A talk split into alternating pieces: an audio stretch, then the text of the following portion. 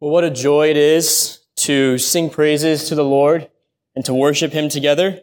Uh, let's go before Him in prayer really quickly. Our gracious Father, we thank you for um, this time that we get to spend together studying your word, to sing songs, hymns, and spiritual songs.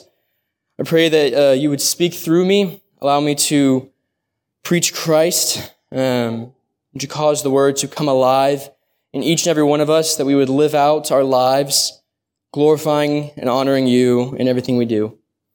We pray all these things in your Son's precious and holy name. Amen. Well, towards the end of last month, and I'm sure that many of us were tuned into the news, to weather reports, uh, contacting loved ones regarding the category four hurricane that was set to decimate the southeastern coast of the United States and, and the surrounding areas. The senior weather editor for AccuWeather was a man named Jesse Ferrell. He said that Ian, the hurricane, is likely the deadliest tropical system for the state of Florida since the 1935 Labor Day hurricane, which killed over 400 people. Hurricane Ian reached peak intensity on September 28th when it reached a sustained wind speed of 155 miles an hour. There have been numerous deaths, billions of dollars worth of damage, and millions of people whose lives have been drastically changed, and many of which will never be the same. But far too often, we go through trials that maybe aren't related to natural disasters. Trials and tribulations that are out of our control. Perhaps the loss of a loved one, a breakup, an injury, a surgery, loss of a job, loss of a home. We lose a pet. There are many things that, that we go through that certainly are trials and certainly are sufferings. And it's as if you're flying along in an airplane and it's sunny and you enter a cloud and you can't see anything. And you have to rely on your instruments. Life gets dark. Hardships arise. Trials come. But when these trials come, what must the Christian do to stand firm? How is the Christian supposed to respond to trials and tribulations? I hope to provide you with three reasons as to why trials happen, and then, Lord willing, provide you with some insights on how to prepare for trials. But before we do that, I want to read our text of study this morning. If you have your Bible, I'd encourage you to turn with me to James chapter 1. James chapter 1, uh, and we'll, we'll focus our study on verses 2 through 4 this morning. James 1, 2 through 4.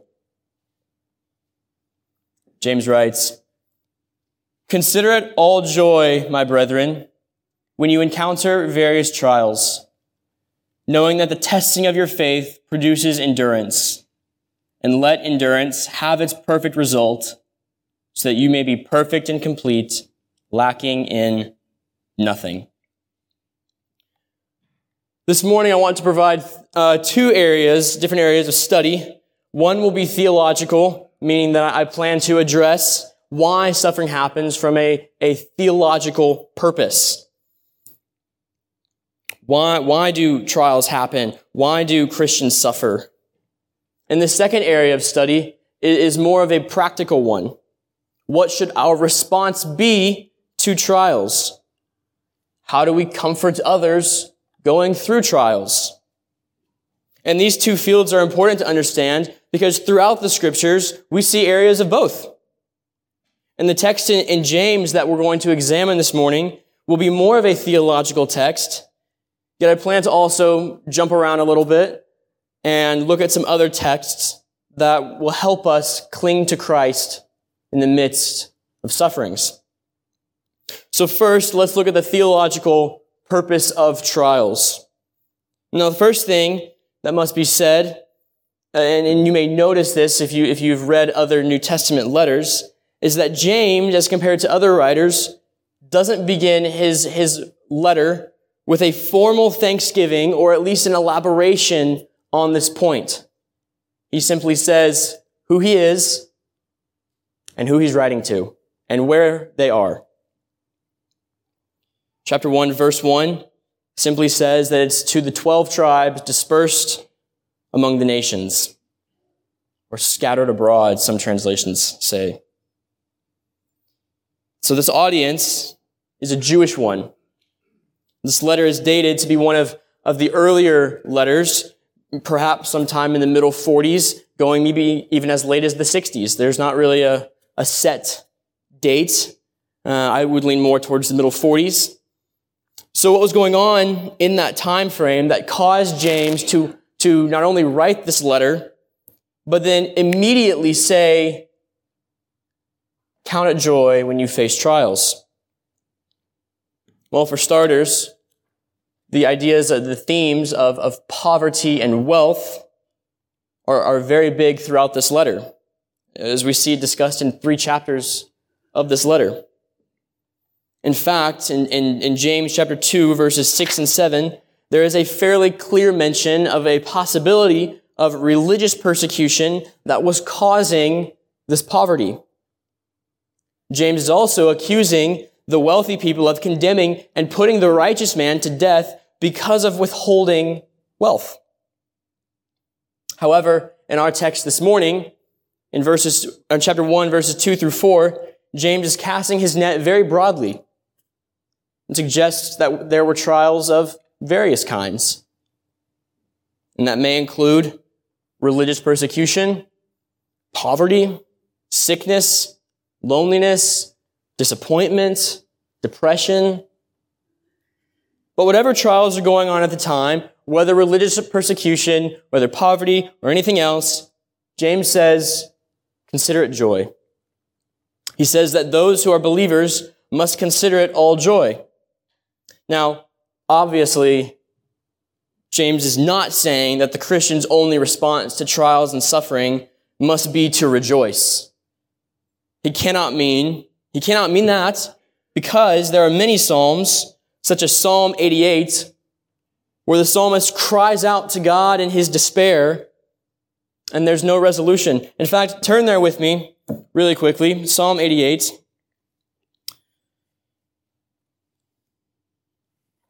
Psalm 88, verses, I want to start in verse 13. But I, O Lord, have cried out to you for help. And in the morning, my prayer comes before you. O Lord, why do you reject my soul? Why do you hide your face from me? I was afflicted and about to die from my youth on. I suffer your terrors. I am overcome. Your burning anger has passed over me. Your terrors have destroyed me. They have surrounded me like water all day long and they have encompassed me altogether. You have removed lover and friend far from me. My acquaintances are in darkness. The psalmist here is in deep anguish and despair, and it certainly doesn't seem as if he is counting it all joy when he's facing these trials. And, and you may also remember in John 11, when Jesus goes to the grave of Lazarus and Lazarus is, is dead. You remember John 11, 35. It's the shortest verse in the Bible. Jesus wept. Doesn't seem as if Jesus is counting it all joy that Lazarus is dead. So turn back to, to James, turn back to our text. We see uh, in, in James, James says to, to, to count it all joy or to consider it joy. Not because you ought to be happy or thrilled that you're endure, that you're going through this, this persecution or these trials or these sufferings or whatever it is, but because of another reason. So what is that reason? Why does James tell us to consider it joy when we face trials of various kinds? I think the answer lies in verses three and four, and look there with me now. Verse 3, James writes, knowing that the testing of your faith produces endurance. James corresponds this testing of the faith with trials. He says that, that trials and sufferings are actually tests of faith. And these tests produce endurance. Endurance meaning steadfastness, constancy, steadiness. It describes a person who is loyal to his faith and to his devotion to God in the midst of great trials and sufferings. The text could read something like, knowing that trials and tribulations produce a devotion to God that is unwavering, even in the midst of intense suffering. One commentator says that it's similar to a muscle that becomes strong when it faces resistance. So also Christians learn to remain faithful to God over the long haul when they face difficulty. We see this laid out in 1 Peter 1, just a few pages over if you're in James. I invite you to turn there with me, 1 Peter 1, verses 6 and 7. Peter writes, In this you greatly rejoice, even though now for a little while, if necessary, you have been distressed by various trials, so that, so that the proof of your faith, being more precious than gold, which is perishable, even though tested by fire, may be found to result in praise and glory and honor, the revelation of Jesus Christ. The picture that's being displayed in this passage is that of a goldsmith refining gold. This goldsmith would take the gold, he would turn it into a liquid, and allow any imperfections in that liquid to rise to the surface, and then he would take them out. And as he did this more and more and more, the gold would become purer and purer and purer. He would repeat this process and the gold would be refined more and, and, and, it would become pure gold. And that same idea is displayed in 1 Peter 1, 6 and 7. This testing of the faith is similar to the idea that Peter presents about going through the fire and allowing your faith to produce steadfastness in Christ. Produces perseverance. Turn back to James. Look at verse 4. And let endurance have its perfect work, so that you may be perfect and complete, lacking in nothing. When faith is tested, when, when trials come, this result is, is perseverance. The result is endurance. However, that's not the, the end result of testing or trials. James says to let endurance have its perfect work, its perfect result. The idea here is, is that, that is given to the Christian that they're supposed to allow endurance, to allow perseverance to do what it needs to do or do what it's supposed to do, which is the perfect result. Well, what is this perfect result? This perfect result is, is likeness to Christ. You remember in Philippians 1 6, Paul says that, that he who began a good work in you will perfect it. God has begun work in your life. If you are a Christian, God has begun a process of sanctification. He's begun a process of growing you into the likeness of Christ, similar to the, the, the goldsmith refining the gold. In the same way, God is refining us, chipping away bits and pieces of us to shape us, to mold us to transform us by the renewing of our mind into the image of Christ.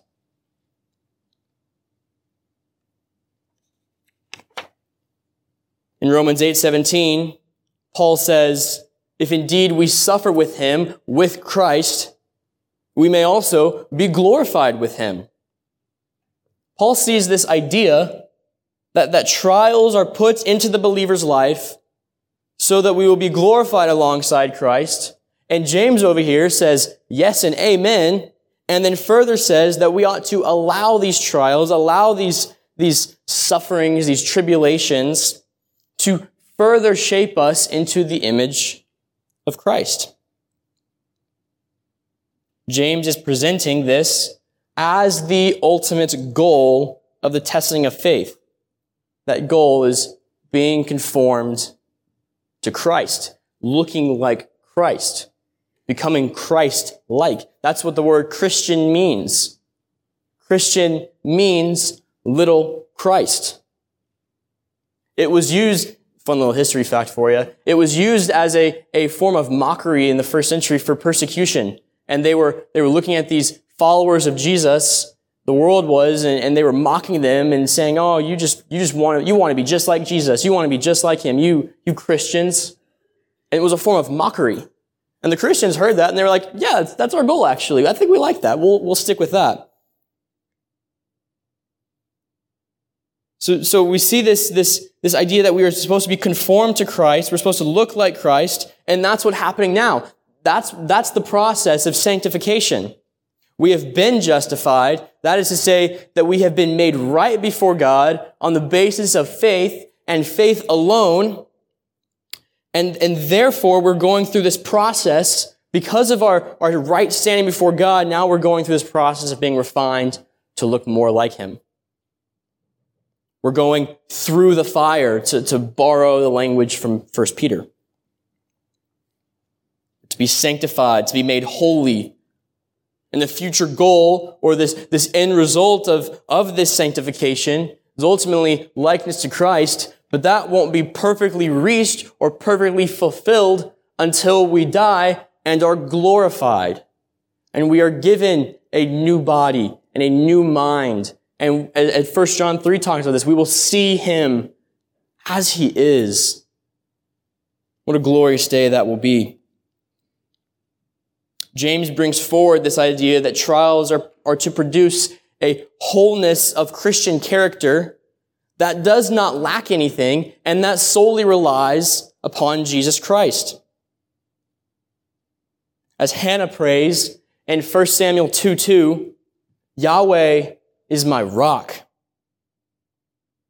He is our strong fortress. He is our refuge and our strength. James is saying in this text that, that trials, sufferings, tribulations, hardships, persecution, whatever.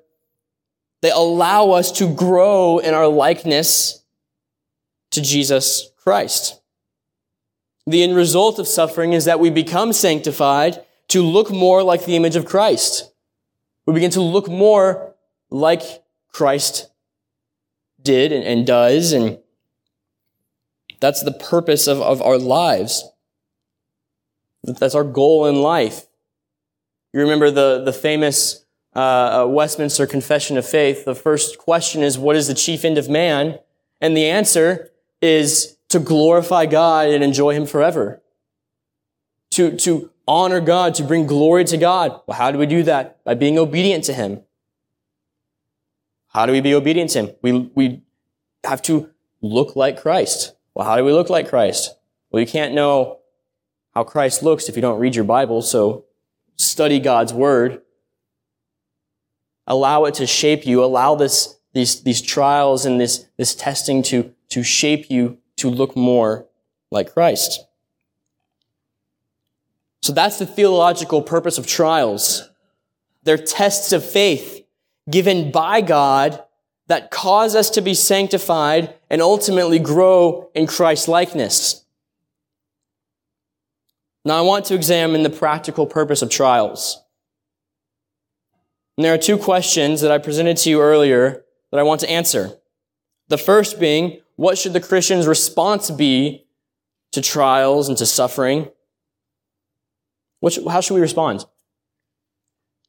Often in pain in suffering, we tend to only see what trials remove from our lives health, people, finances, careers, our body's ability. Yet our trials, our sufferings, will ultimately give us more than they could ever take away. So we know that testing produces endurance or steadfastness, and we can be sure of this fact, not because we are visibly able to see ourselves transforming into the image of Christ by the renewing of our mind, as, as Romans 12 talks about. Usually in the moment, our, our response to pain and suffering is not, I'm so glad that I'm suffering. I know for a fact that I'm being sanctified. That's usually not how we respond. If, for whatever reason, that is how you respond, please come talk to me. I would love to hear how you do that. In the moment of our suffering, in the midst of our trials, all we can see is darkness. We fly into a cloud. We lose sight of everything we know. All we see is pain. We see the diagnosis, the heartbreak, the injury, the loneliness, the anxiety. We see all these things. And we know that testing produces steadfastness because God gives us a pattern of how others in history have responded. For example, take Job. If you haven't read the book of Job, I, I, would highly encourage you to, to do so. Job was a righteous man. He loved God. He was a devout man of God. And in Job 1, Satan goes to God and God says, You considered my servant Job? God essentially asks Satan if he's thought about putting Job through the ringer. And throughout the book of Job, you'll see all the trials and tribulations that he endures. He loses his children, his servants, his fortune. He gets sick. His life falls apart. Yet his faith does not waver. Think also of the apostle Paul. Paul was stoned, shipwrecked, persecuted, beaten, imprisoned. Yet he says that it, it doesn't matter because of the surpassing knowledge of knowing Christ. All throughout Scripture, there are many characters who have, who have suffered and who have counted it joy, and we can do the same because the power that, that enabled them to do so abides in us. As Christians, we have the Holy Spirit permanently indwelling in us, and that allows us, that enables us to count it joy. We can retrace the stories of many Bible characters and, and, and see that there was never a person called a child of God. There was never a Christian. There was never anybody who had any faith in God, never a person called a child of God whose suffering was for nothing. And there will never be one. Prophet Hosea says, Come, let us return to the Lord. He has torn us, but he will heal us. He has wounded us, but he will bandage us. He will revive us after two days. He will raise us up on the third day that we may live for him. So let us know. Let us press on to know the Lord. And similarly, in Isaiah 30, Isaiah writes, The Lord binds up the fracture of his people and heals the bruise he has inflicted. 1787, there was a man named John Rippon, or Ripon, who wrote a hymn titled, How Firm a Foundation. I want to read to you the fourth verse because it fits perfectly. When through fiery trials thy pathway shall lie, my grace all sufficient shall be thy supply. The flame shall not hurt thee. I only design thy dross to consume and thy gold to refine. What beautiful lyrics that the Christian can cling so tightly to. There's no doubt that, that trials and sufferings are both fiery and painful at times. And, and they can even challenge our relationship with the Lord. We've all had or are currently having or will go through trials that are painful. However, even though these times can, can easily lead us to a place of anger, frustration, bitterness, or even doubt to God, we can respond as Charles Spurgeon did and learn to kiss the waves that throw him against the rock of ages. Because trials bring about a form of steadfastness, of endurance that's rooted in the firm foundation of Christ, the Christian is able to rejoice in the midst of his trials and tribulations, not because he's enjoying them, but because his hope is not found in anything but Christ alone. The second question I want to answer is this. How should Christians comfort one another in the midst of trials and tribulations? In the midst of suffering, God insists that we pass on his comfort. In fact, turn to 2 Corinthians with me. 2 Corinthians chapter 1. 2 Corinthians chapter 1, verses 3 and 4.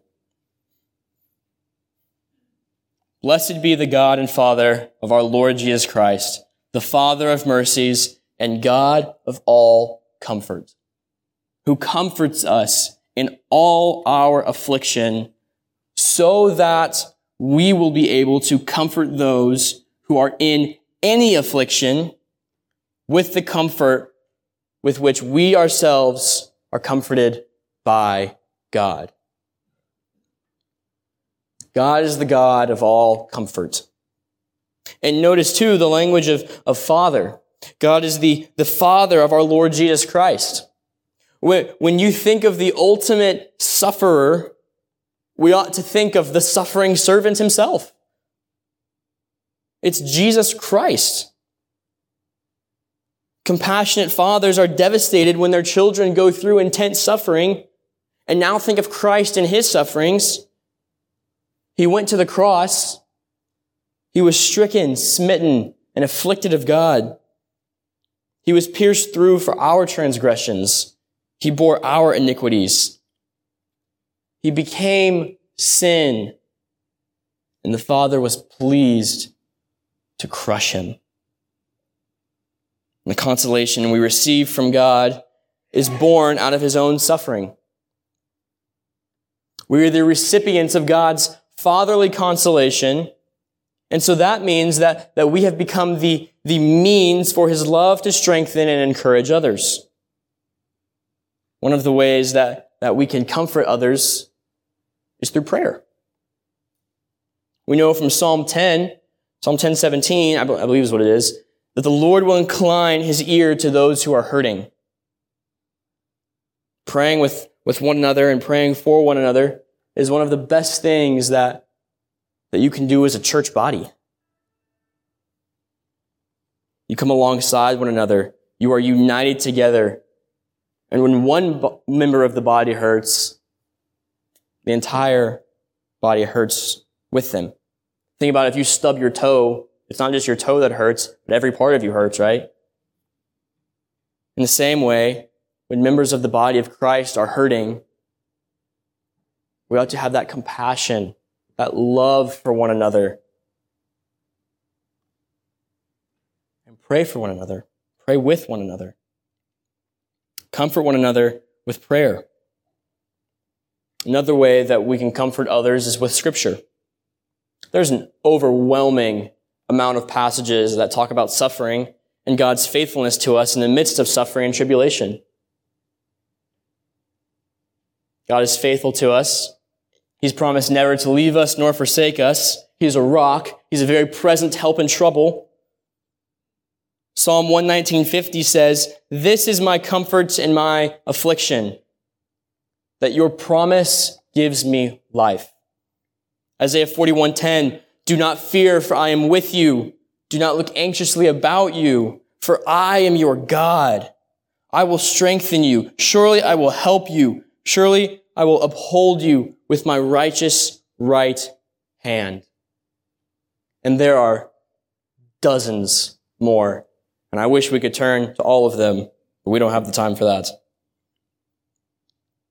As we continue to study God's Word, we begin to read passages and stories that can comfort ourselves and comfort others in the midst of trials. And there's such an importance of, of reading the Bible daily in the Christian's life. How are you going to know these stories of people who had suffered and counted joy if you don't read about them? How can you comfort one another with prayer or comfort one another with scripture if you don't know what the scripture says?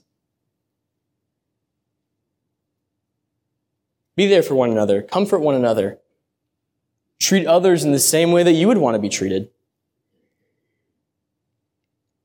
There's a, there's a question that, that tends to arise when, when discussing trials, tribulations, sufferings, and I want to address that. I'm sure you maybe have, heard it before. The question is often, is often phrased like this. Why do bad things happen to good people?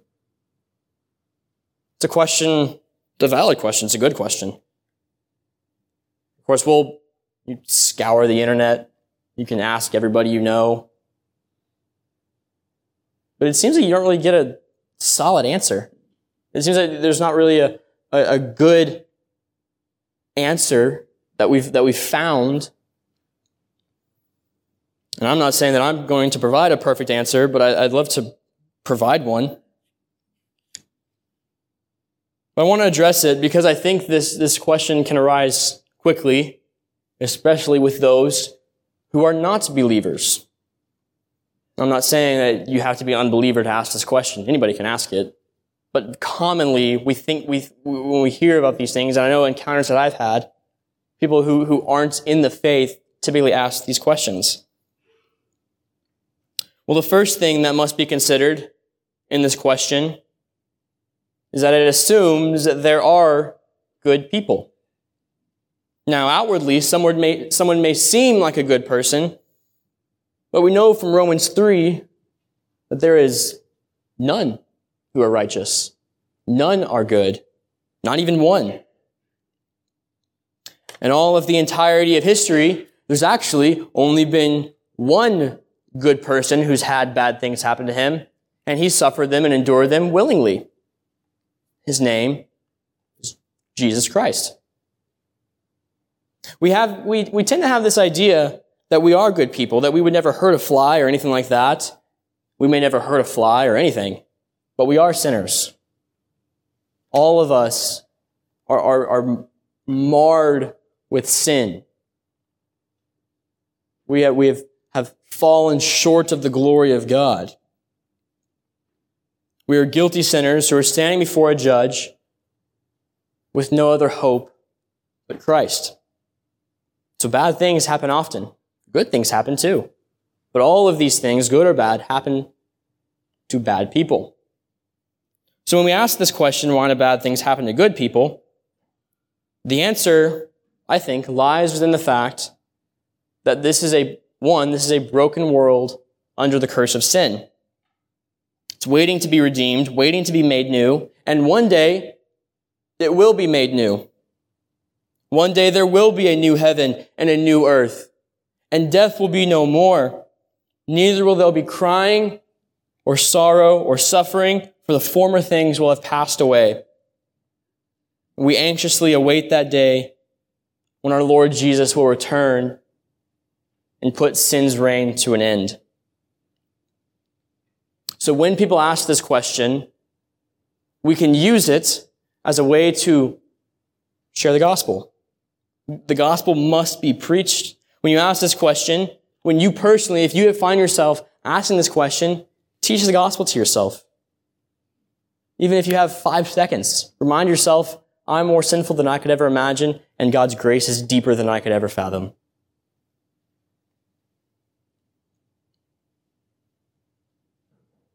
So, what are we to do when we ourselves go through suffering? How should we respond? We should exalt the character of God. We remember his goodness, his wisdom, his love, his justice. We remember who he is. And we remember these things and remind ourselves that God does not, nor can he, make mistakes. He is working all things together for good to those who love him. We exalt him and praise him because though this world is sinful and broken, God has done what is necessary to get rid of sin. God sent his son, born of a virgin, into the world. He lived a perfect and sinless life, a life that, that we could not have ever lived. He was obedient in all things. He truly loved the Lord with all of his heart, soul, mind, and strength. And he truly loved his neighbor as he did himself. And he went to the cross, this, this innocent, guiltless man. And there he died on the cross. And at the cross, God put all the sin of those who would ever believe onto him and trampled him underneath the wrath of God. We know from Isaiah 53 that the Lord was pleased to crush him. Jesus was buried and he laid there for three days and then he rose triumphantly, conquering sin and death. And he ascended to heaven and is one day returning and will officially end sin's reign and will set up his throne that will reign forever. what a glorious thought that is. In 1 Thessalonians 4, Paul is, is talking about the coming of our Lord, and he says in verse 18 to comfort one another with these words. Not with, with, not just with the return of Christ and the renewal of all things, but with, with the words of the gospel. So as we conclude this morning, I want to read the lyrics to one of my favorite hymns. It was written by, by John Newton in 1779. And it is a beautiful poem about how the Lord afflicts us so that he might comfort us. The lyrics read this. I asked the Lord that I might grow in faith and love and every grace, might more of his salvation know and seek more earnestly his face. 'Twas he who taught me thus to pray, and he, I trust, has answered prayer. But it has been in such a way as almost drove me to despair. I hoped that in some favored hour, at once he'd answer my request. And by his love's constraining power, subdue my sins and give me rest. Instead of this, he made me feel the hidden evils of my heart and let the angry powers of hell assault my soul in every part. Yea, more with his own hand he seemed, intent to aggravate my woe. Crossed all the fair designs I schemed, humbled my heart, and laid me low. Lord, why is this? I trembling cried. Wilt thou pursue thy worm to death? It is in this way, the Lord replied. I answer prayer for faith and grace. These inward trials I employ from self and pride to set thee free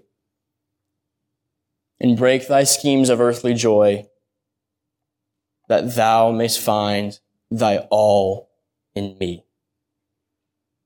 What comfort these words bring. We ask to grow, and sometimes we don't ask. Yet the Lord still grows us. He lets the power of hell assault us. He, he reforms our plans. He directs our steps. And when we ask, why are you doing this, Lord? Why are you doing this? What's going on? This isn't what I wanted. He responds. He says, I'm doing this that thou mayst find thy all in me. May we find everything in Christ and cling so closely to him. Let's pray. Gracious Father, we thank you for who you are. We know that you are a good and a gracious King. I pray that as we endure trials and pain, that you would allow us to see the full picture, and that we would find everything in you. Lord, I pray for, for anyone here who is not a Christian. I pray that you would open their eyes to your truth and that they would come to know you. God, we love you and we praise you. You help us to live in a manner worthy of the calling with which we have been called. We pray all these things in your son's precious and holy name. Amen.